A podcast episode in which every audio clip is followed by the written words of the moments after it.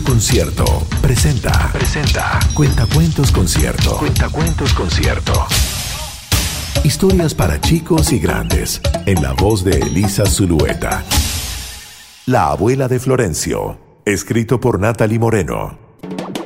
Me estaba tomando una taza de té con leche. La leche estaba muy caliente. Por eso, sin pensarlo mucho, puse un poco de ella en el platillo y luego el platillo sobre la taza, formando una torre. La deliciosa leche quedaba así a la altura de mi boca. Eso es mala educación, me dijo Martuca, la señora que me cuida cuando no está mi mamá. Pero no le hice caso.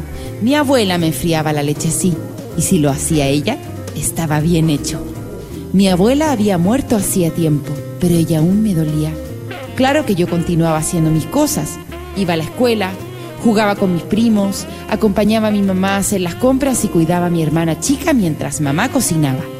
Pero bastaba que alguien mencionara el nombre de mi abuela para que a mí se me paralizara el corazón, como si al nombrarla tocaran un botón que me dejaba congelado. Yo me preguntaba qué sería de ella ahora que estaba muerta. Si estaría en el cielo, como decía mi mamá, o si estaría durmiendo en la tierra, como decía Martuca. Niño Florencio será mejor que haga sus tareas, me dijo Martuca poniendo la cara de mala que no le resulta. Mire que parece leso mirando para la loma. A Julio, mi mejor amigo, le decían que se quedaba mirando para los tomates, aunque no hubieran tomate. Bueno, tampoco había loma. Julio y yo nos quedábamos pensando en mi abuela, pero nadie lo sabía, porque nadie podía meterse dentro de nosotros, ni dentro de Julio, porque nadie podía verlo, ni dentro de mí por eso de ser cabeza dura. Martuca se dio vuelta y siguió lavando los platos. Tenía puesto un chaleco negro que se parecía a uno de mi abuela. El de mi abuela era un chaleco de lana de angora, muy peludo, que no podía ponerse sin que yo terminara riéndome a carcajadas. ¿Y a ti qué te pasa? me preguntaba mi abuela, con su dulce y simpática sonrisa. Le gustaba tanto su chaleco negro y peludo tejido por ella misma que yo nunca tuve corazón para confesarle que parecía disfraz de gorila. No sé a dónde habrá ido a parar el chaleco, ni ella. Como castigo por estar distraído en clases, yo tenía que escribir 20 veces mi mamá me mima, mi mamá me mima, mi mamá me mima, y señalar cuál era el adjetivo, el verbo y no sé qué cosa más de su oración. Julio me decía, vámonos mejor a jugar a la calle. Pero yo le contestaba que primero tenía que terminar mi tarea porque si no la martuca me iba a acusar a mi mamá y ahí te quiero ver. En el tercer reglón de mi mamá me mima, me equivoqué y Julio, dale con que me apurara que yo había dejado la goma de borrar en la escuela. Sí, serás tarado, Flo, dijo Julio. Entonces le pegué a la mesa para que Julio se callara y se cayó. Enseguida me acordé y sonreí. Saqué un pedazo de miga del pan que me había dejado Martuca junto a la leche e hice una bolita. Eso es mala educación, dijo Martuca, pero no le hice caso. Mi abuela me hacía gomas de borrar de miga de pan, y si lo hacía ella, estaba bien hecho. Lo malo es que de nuevo me acordé de mi abuela y me vino la pena. Y me pregunté qué sería de ella. ¿Estará en el cielo o estará en la tierra? ¿Le cambiará la cara si le hago un queque?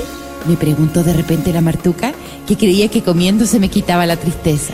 Su ofrecimiento me puso feliz, así es que parece que tiene un poco de razón. Y me acordé que cuando mi abuela preparaba un queque batía la masa con tanta energía que le quedaban los lentes salpicados de masa. Apenas se le veían los ojos detrás de los vidrios llenos de puntitos de batido, cosa que a Julio y a mí nos provocaba un ataque de risa. Además, su queque era el mejor del mundo, esponjoso y con la corteza crujiente. Me gustaba comérmelo todavía caliente. Cortaba un pedazo y salía un mito, y el queque tiritaba camino a mi boca. Y era tan blandito que no necesitaba masticarlo, porque lo deshacía con solo presionar mi lengua contra el paladar. El queque de Martuca no era el queque de mi abuela. Pero lo raro es que no me puse triste como otras veces, porque mientras masticaba el queque de Martuca, que no era como el de mi abuela, me di cuenta que mi abuela no estaba ni en el cielo ni en la tierra. Mi abuela estaba cuando me tomaba la leche en el platillo, estaba cuando hacía mis tareas, estaba cuando me reía de los chalecos negros y peludos, y estaba cuando comía queque. O sea, igual que Julio, a quien nadie veía, mi abuela estaba siempre conmigo. Fue Cuentacuentos Concierto. Historias para grandes y chicos. En la voz de Elisa Zulueta. Si deseas comprar los libros con estos relatos, busca los detalles en concierto.cl.